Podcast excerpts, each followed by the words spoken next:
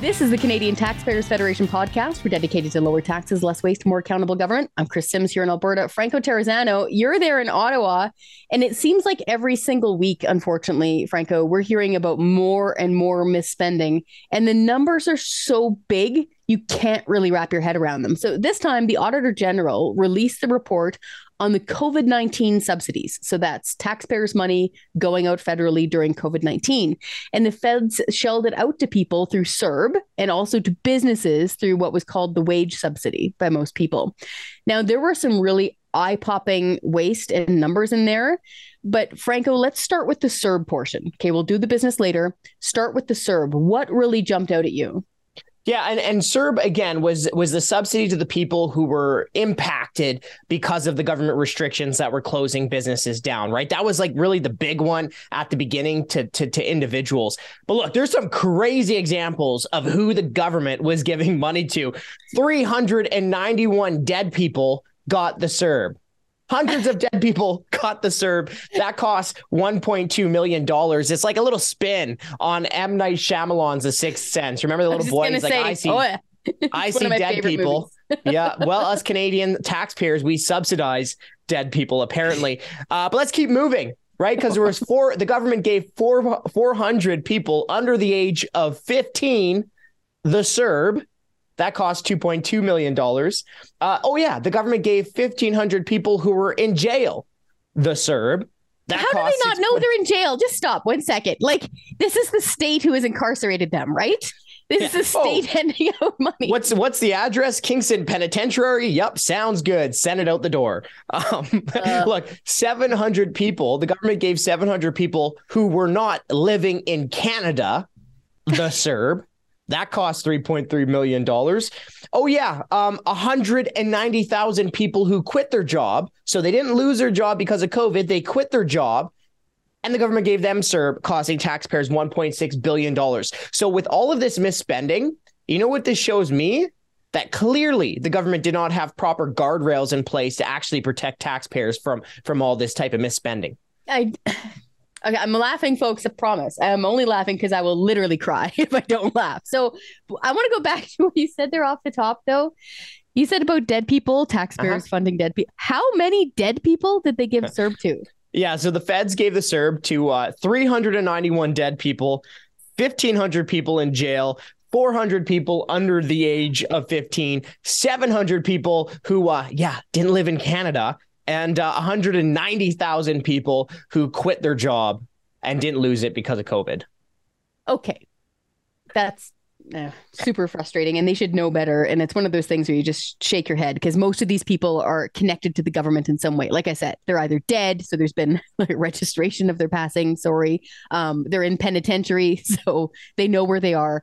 Um, but what what was really overwhelming, I think, and overwhelming is the word, is the overall misspending here. Uh, what kind of numbers are we looking at here? Okay, so four point six billion dollars in overpayments that was made to people who the government actually now knows were in were ineligible for COVID-19 subsidies. Okay. So 4.6 billion that the government knows now knows we're ineligible. Um, however, there's at least another $27.4 billion that the Auditor General identified as suspicious payments. So, Chris, what? we're looking oh so we're looking at a total of $32 billion on COVID 19 subsidies that the federal government gave to either ineligible people or in suspicious payments. $32 billion at least. Okay. Um, that we will get upset in times past over a $1 billion boondoggle. Remember those mm-hmm. days? Like now we're in oh, the yeah. 30s of billions, but just because we should. Let me play devil's advocate.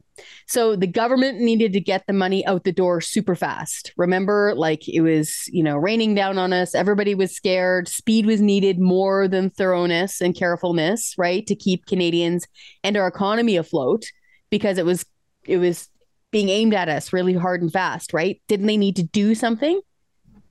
Okay, so I think people might give the government the benefit of the doubt in like the early days.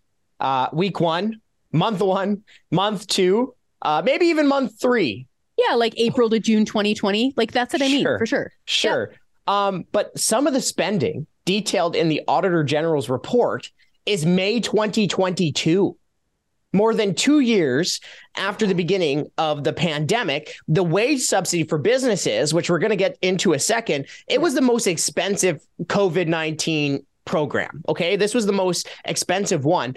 Well, that lasted until October 2021 according to the Auditor General report. Okay, so that's more than a year uh, after the beginning of the pandemic. Also, Chris, we, so we're not talking about like oh month one, and we're also not talking about just a drop in the bucket. You know, just a little bit of money, right?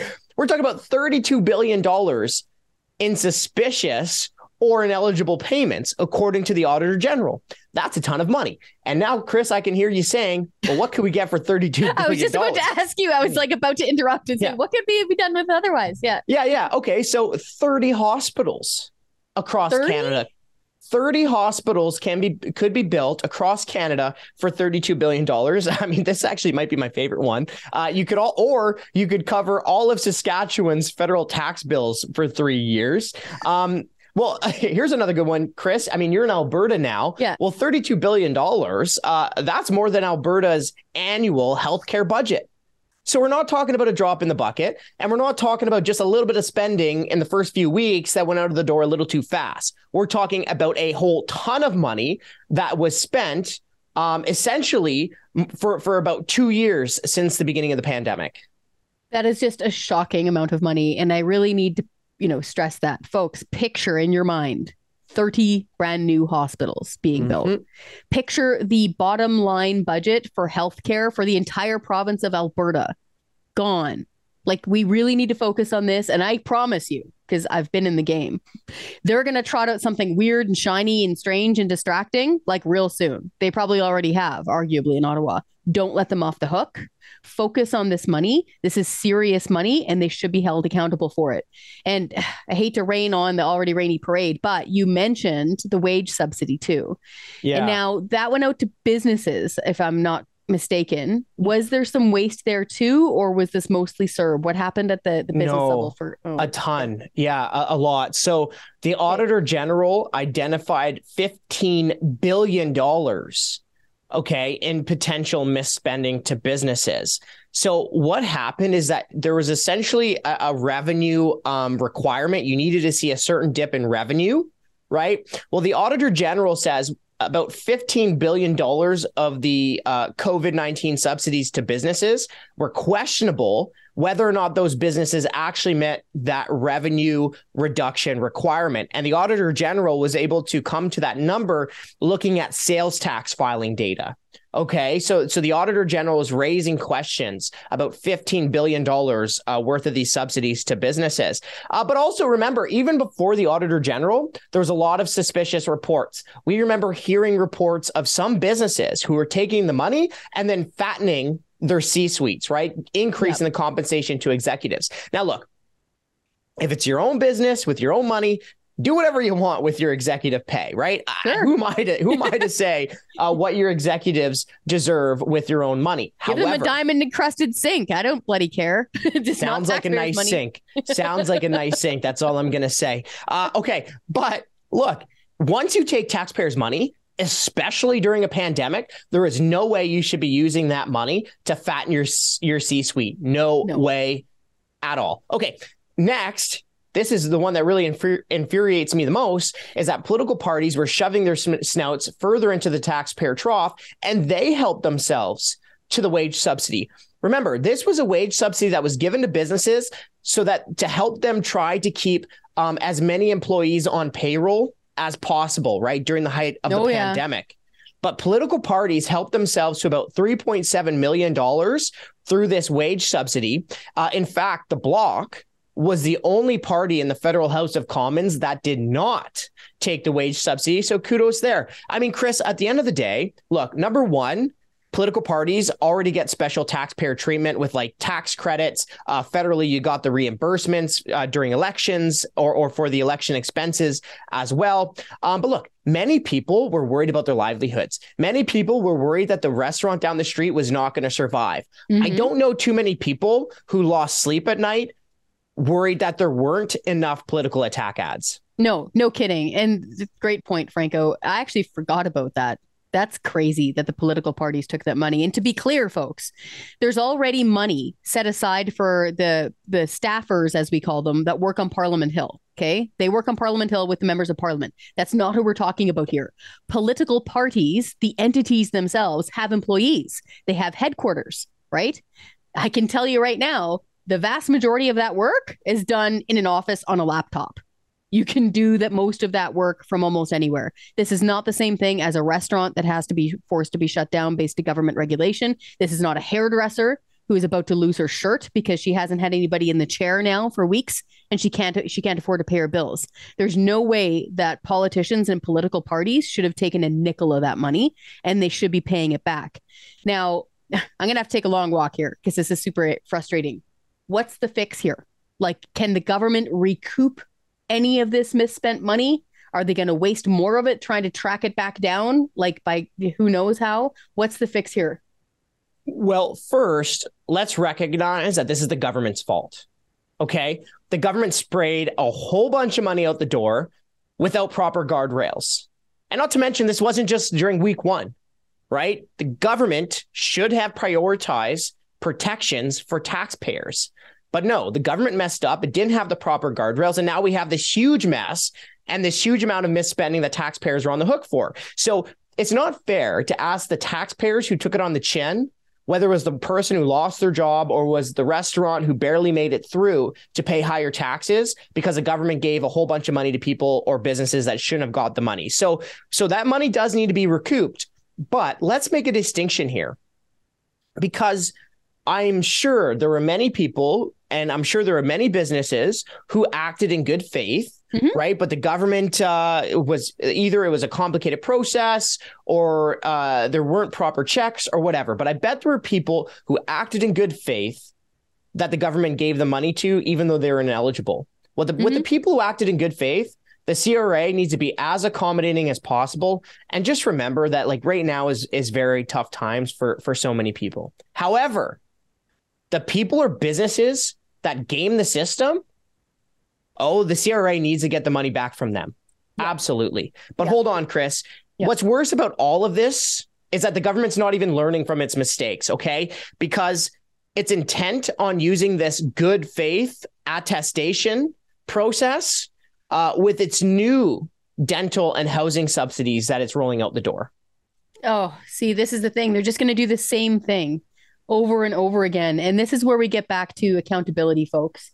It's the same thing with the CTF. We always say we focus on three main things lower taxes, less waste, and more accountable government. And we end on accountable government because it's the solution to this stuff. No matter what party's in, if they're screwing up this badly, and this is bad, man, $30 billion is really bad. Wasting the amount of money that could build us 30 brand new hospitals or cover the bottom line for a healthcare system in an entire province really bad. So it's on us right now to hold these folks accountable. So check out the website, go to the Parliament Hill website, look up your member of parliament, write them an email, make a phone call, have the subject say something like Auditor General report, waste, something like that, and tell them this is your money and they need to clean up their act and you're not going to stand for it anymore. And folks, if you want help on how to write a letter, and how to be, you know, effectively angry but still get your message across, go to our website, taxpayer.com. Uh, you can find all sorts of letter writing skills there. You can also go to our, our shop. You can we have t-shirts that says scrap the carbon tax. Right. So you can so you can wear your colors and really push back. We do have a voice here. Um, Franco, thank you so much for letting people know uh, the ugliness of this Auditor General report. Now you get to do uh, lots of fun and or wonky stuff in Ottawa, Franco. You guys put together our New Year's tax changes uh, for the new year, and that's basically where we let everybody know, hey, this is what you're going to be paying more or less of. Now, I don't know about you, but I need a break. I think a lot of people are done after this year. We're glad to see the back end of this thing. Um, so, do you have any good news? Do we maybe have a tax break in the new year? Pretty please, Santa? Not from Ottawa. Uh, sure not. Man. We're actually seeing uh, Trudeau hike five different federal taxes in 2023. CPP tax up, EI tax up, carbon tax up, second carbon tax up, and liquor taxes all going up. Okay, so I, Oh, it's awful. So I I try to keep the happy in my happy warrior. Like it's sometimes a struggle, and the last few months especially have been quite the struggle uh, because of inflation and mm-hmm. everybody mm-hmm. seemingly paying more every time they turn around. Um, just a personal anecdote. I don't know if you've noticed this, but when I'm out doing my big grocery shop because I'm a mom and a wife and all that stuff, and I do the big grocery shop on Saturdays, I see more people putting more stuff back when they're approaching the the checkout and that's tough to see. Um, and it's even stuff like ground beef like the basics they're struggling to afford this. And this is where this really ticks me off with this federal government is because they seem to be missing that connection now. Um, they're not reaching their constituents because lots of folks are struggling right now. So you're telling me they're ignoring all those metrics all those real world things and they're hiking they've got five tax hikes for us yeah, that's exactly what that what we're saying. Five five different federal tax hikes coming from Ottawa in 2023. Now, to be as fair as possible, the, the federal government is increasing the basic personal amount, which is a tax-free portion of all of our income. So the government is right. doing that, but there's two issues. First, although it's increasing, it's not increasing as fast as inflation is going, which means that our inflation adjusted income tax bill is is still going up. But number two, and kind of more to the point, is that even though our tax free portion of the income is going up, it's not going up as high as the payroll tax hikes are going. So at the end of the day, if you're making forty thousand dollars or more next year, your federal income based taxes are going up because of payroll tax hikes. Oh, okay. So you're calling them payroll taxes. We call them payroll taxes. They are bloody payroll taxes. Yep. But a lot of folks who aren't in this game don't quite understand what we mean by a payroll tax. So, can you break that down for us a little bit? What are they and how much are they increasing? Yeah, I mean, it's essentially just the mandatory payments that you are forced to make, that your employer is forced to make to the government through the Canada Pension Plan payments or EI uh, payments. So these are both taxes, and that's what we mean by payroll taxes. So this year, if you're making uh, sixty-seven thousand dollars or more, so very middle class, certainly not the fat cats here, but if you're making sixty-seven thousand dollars or more, then you're going to have to pay two hundred and fifty-five dollars extra compared to 2022 through the CPP tax, right? Your employer will also have to pay an extra $255 in 2023 compared to 2022.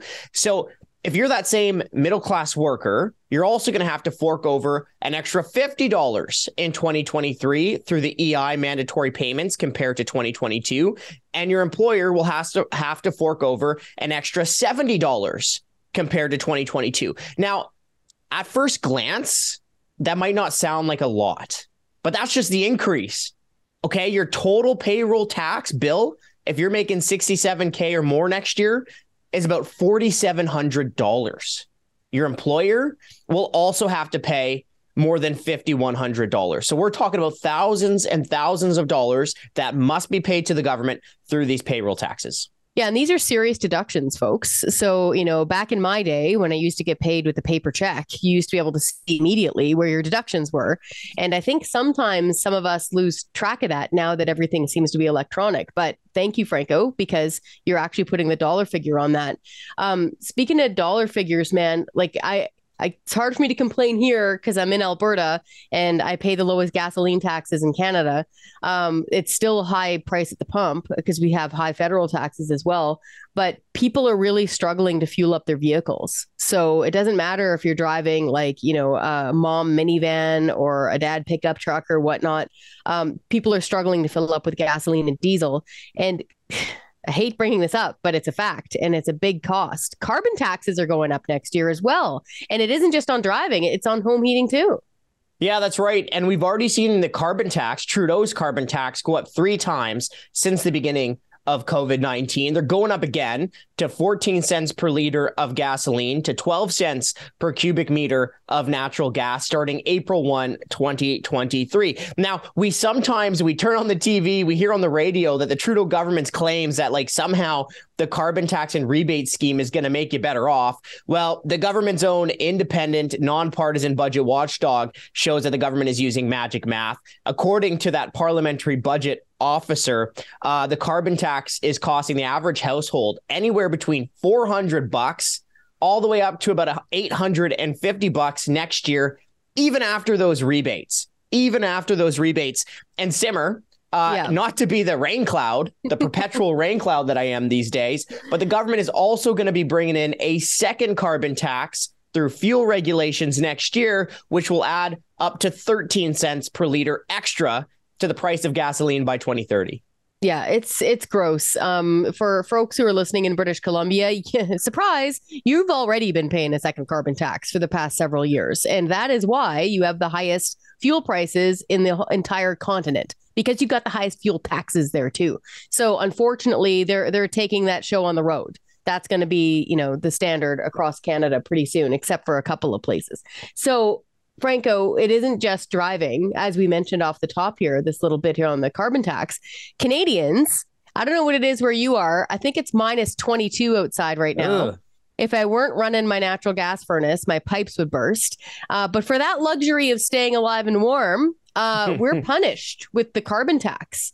So you're punished for using natural gas, mm-hmm. propane, or mm-hmm. furnace oil to heat your home. Uh, it's one of those things that just drives me crazy because this is not something you can opt out of in Canada. It's not a nice to have. Do you want a paper or plastic bag? No, you can't do that.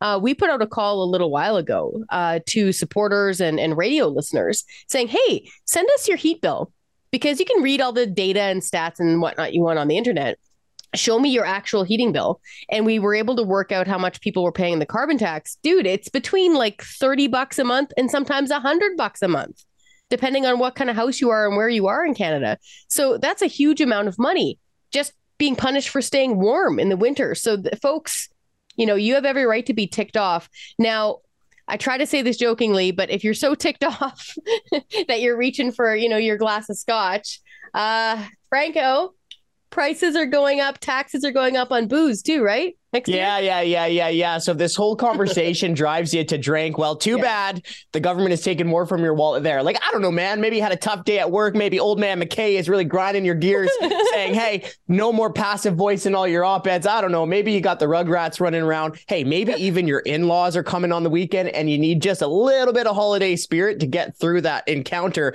Well, when you go pick up that bottle of Pinot, when you go get that uh, case of Keith's, when you go pick up that bottle of rum, the government is going to be taking more money from you in 2023 there again. And it's because of what we call this alcohol escalator tax. Sounds nice enough, doesn't it? But in Sounds fact, fun.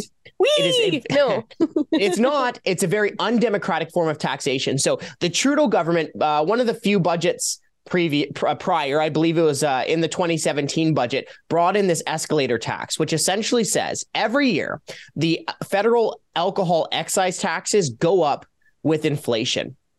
Now, if these politicians think that you're not paying enough tax, they should have the spine to vote on tax increases. Instead, they use this escalator to increase their tax take without having to vote on it in the House of Commons. Now, one of the key things here is that it goes up with inflation. Well, what's going on with inflation right now? It's sky high, which means that next April, when this alcohol escalator tax cranks up again, we're all going to see a federal tax hike on our alcohol of about 6.3%. That's a huge increase. And remember, you're already paying about half of that beer in taxes, about two thirds of that glass of Pinot in taxes, and that bottle of scotch you mentioned there, Simmer. Well, about 3 mm-hmm. quarters of spirits is taxes. I when I first joined the CTF, and I've always loved the Canadian Taxpayers Federation, I used to book them all the time when I was working in radio. I didn't know that. And I think more people need to know that half the cost of your beer, 70% of your wine, don't care if it's in a box or in a bottle or whatnot, and yeah, 75%, you know, of your rum that you're pouring into your eggnog to go full Clark Griswold uh, because of all these taxes. Um, that's taxes already. And this is, and the other thing I forgot, I knew we had an escalator tax. Mm-hmm. You were telling me about this earlier. I forgot it was attached to inflation. And what is horrible right now inflation. So sorry, folks, that's a lot of bad news. We do have a little bit of glimmer of hope and good news, mm-hmm. and it's coming from the provinces. So so let's try to, you know, pick up some spirits here, no pun intended. Um, what's happening in the provinces? Are we getting some cuts there? Well, we're talking about the bad news of these inflationary, inflation tied tax hikes. There's some good news on the uh, inflation tied taxes. Alberta, your neck of the woods, my mom's neck of the woods, Yay. is actually ending bracket creep. Now, what's bracket creep? It's a very sneaky form of income tax hike um, that essentially uses inflation to increase politicians' tax take. So, what's supposed to happen is that tax brackets are supposed to move up with inflation. But bracket creep stops that process, which means that you can be bumped into paying a higher tax bracket, even though what you can actually afford to buy hasn't gone up. And over time, inflation will also erode that tax free portion of everyone's uh, income. So Alberta is scrapping its bracket creep tax hike. I think that'll save uh, what is what's the figure simmer over there? How much the is it going to save? Around 300 bucks a year for per person is what the the outgoing premier Jason Kenney said and that is what has been repeated now by new premier Danielle Smith's government as well. So around 300 bucks. So that's a very big grocery shop. And uh, there's some more tax relief in Alberta, isn't there? Yes, and it's my favorite. we're, we're we're suspending the uh, fuel tax on gasoline and diesel, so that's nothing to sneeze at either.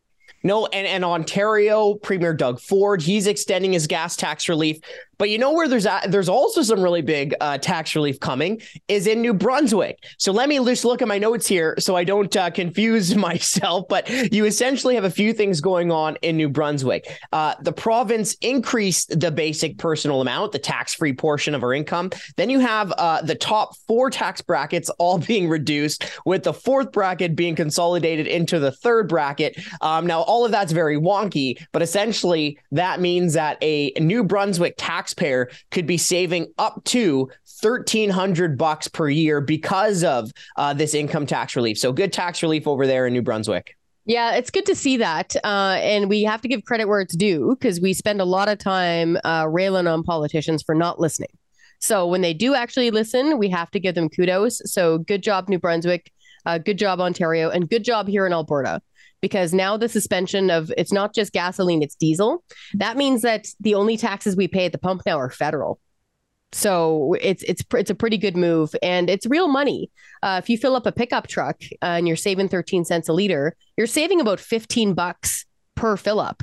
So you can get, I mean, I can get a, a jug of milk and a roast chicken for that every time I go grocery shopping. So that's real money back in, in people's pockets. So good to see that. Happy to end on a good note with that. But man, wouldn't it be nice if some of this, you know, listening skills actually translated over to Ottawa? Uh, sure would. Uh, but you know what? I'm looking outside the window here and I do not see my bacon flying out of the fridge. So uh, I don't know. I don't know if that's going to happen.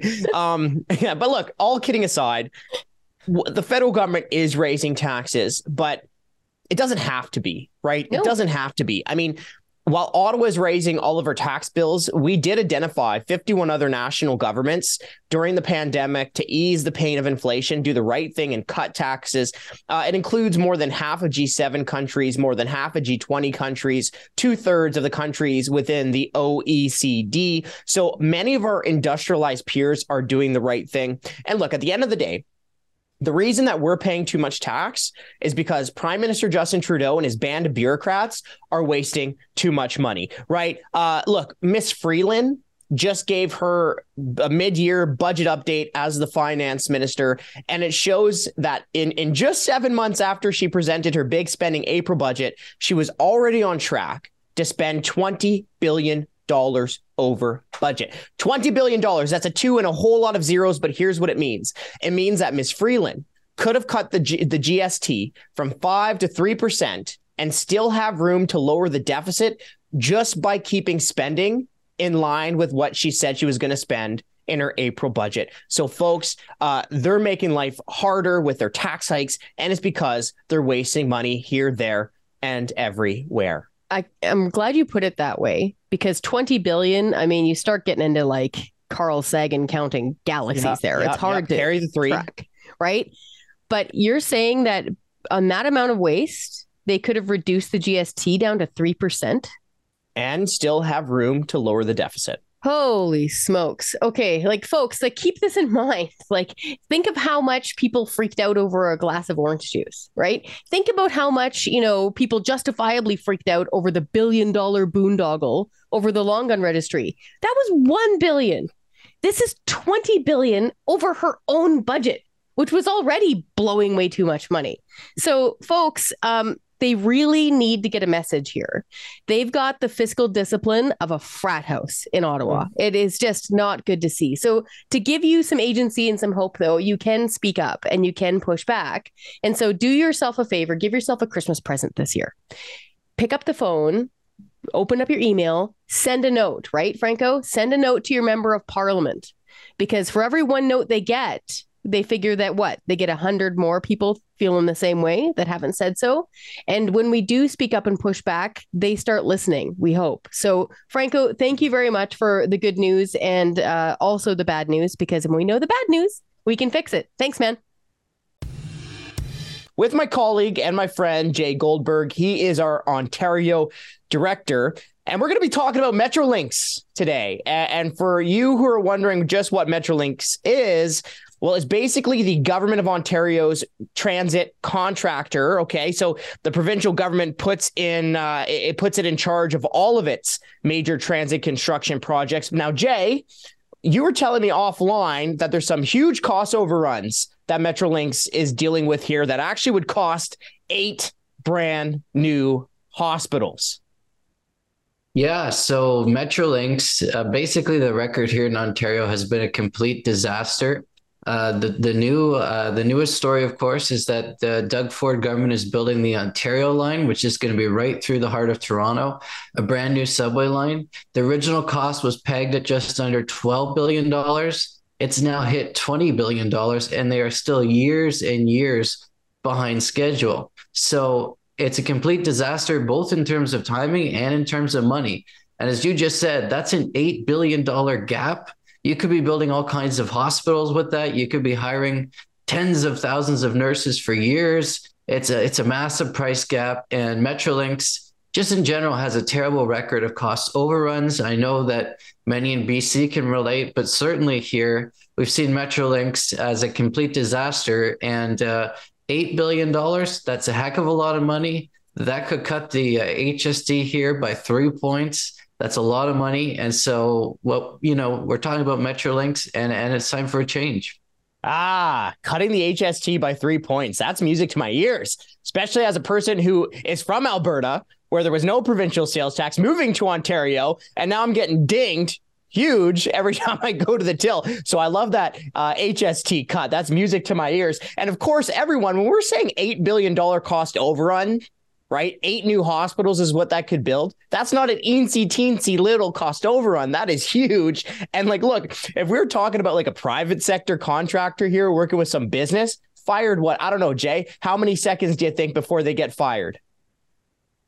One or two. Uh, it would be pretty darn quick. Um, and wait till you hear what they're blaming Franco for this disaster, for the over budget. They are blaming inflation that's mm. right. Uh, inflation. Now, uh, you know, it's been hitting our wallets hard. It's true. Yes. I do go grocery shopping. Prices are up. Absolutely. But Franco, you've been in Ontario for a while now. Uh, I don't think we've seen 75% inflation in Ontario. It's been pretty darn high, but I don't think we've seen 75%. And so if that's what they're blaming, uh, I don't know where they are. Maybe they're in Venezuela or something making these calculations, but we sure as heck don't have 75% inflation here. So to just blame the whole fiasco on inflation, that's just insulting to Ontarians. And of course, the other thing is if you all of a sudden have a project that's almost you know 100% over budget it's $8 billion all of a sudden more than it was supposed to be there's still years until this project is finished you could see more cost overruns you know, if a private business is trying to pursue a project and the project all of a sudden goes up in cost by some 75%, I think that private business would sit down and have a conversation about the, at the table about how to scale back costs. But this is what Metrolinx doesn't do.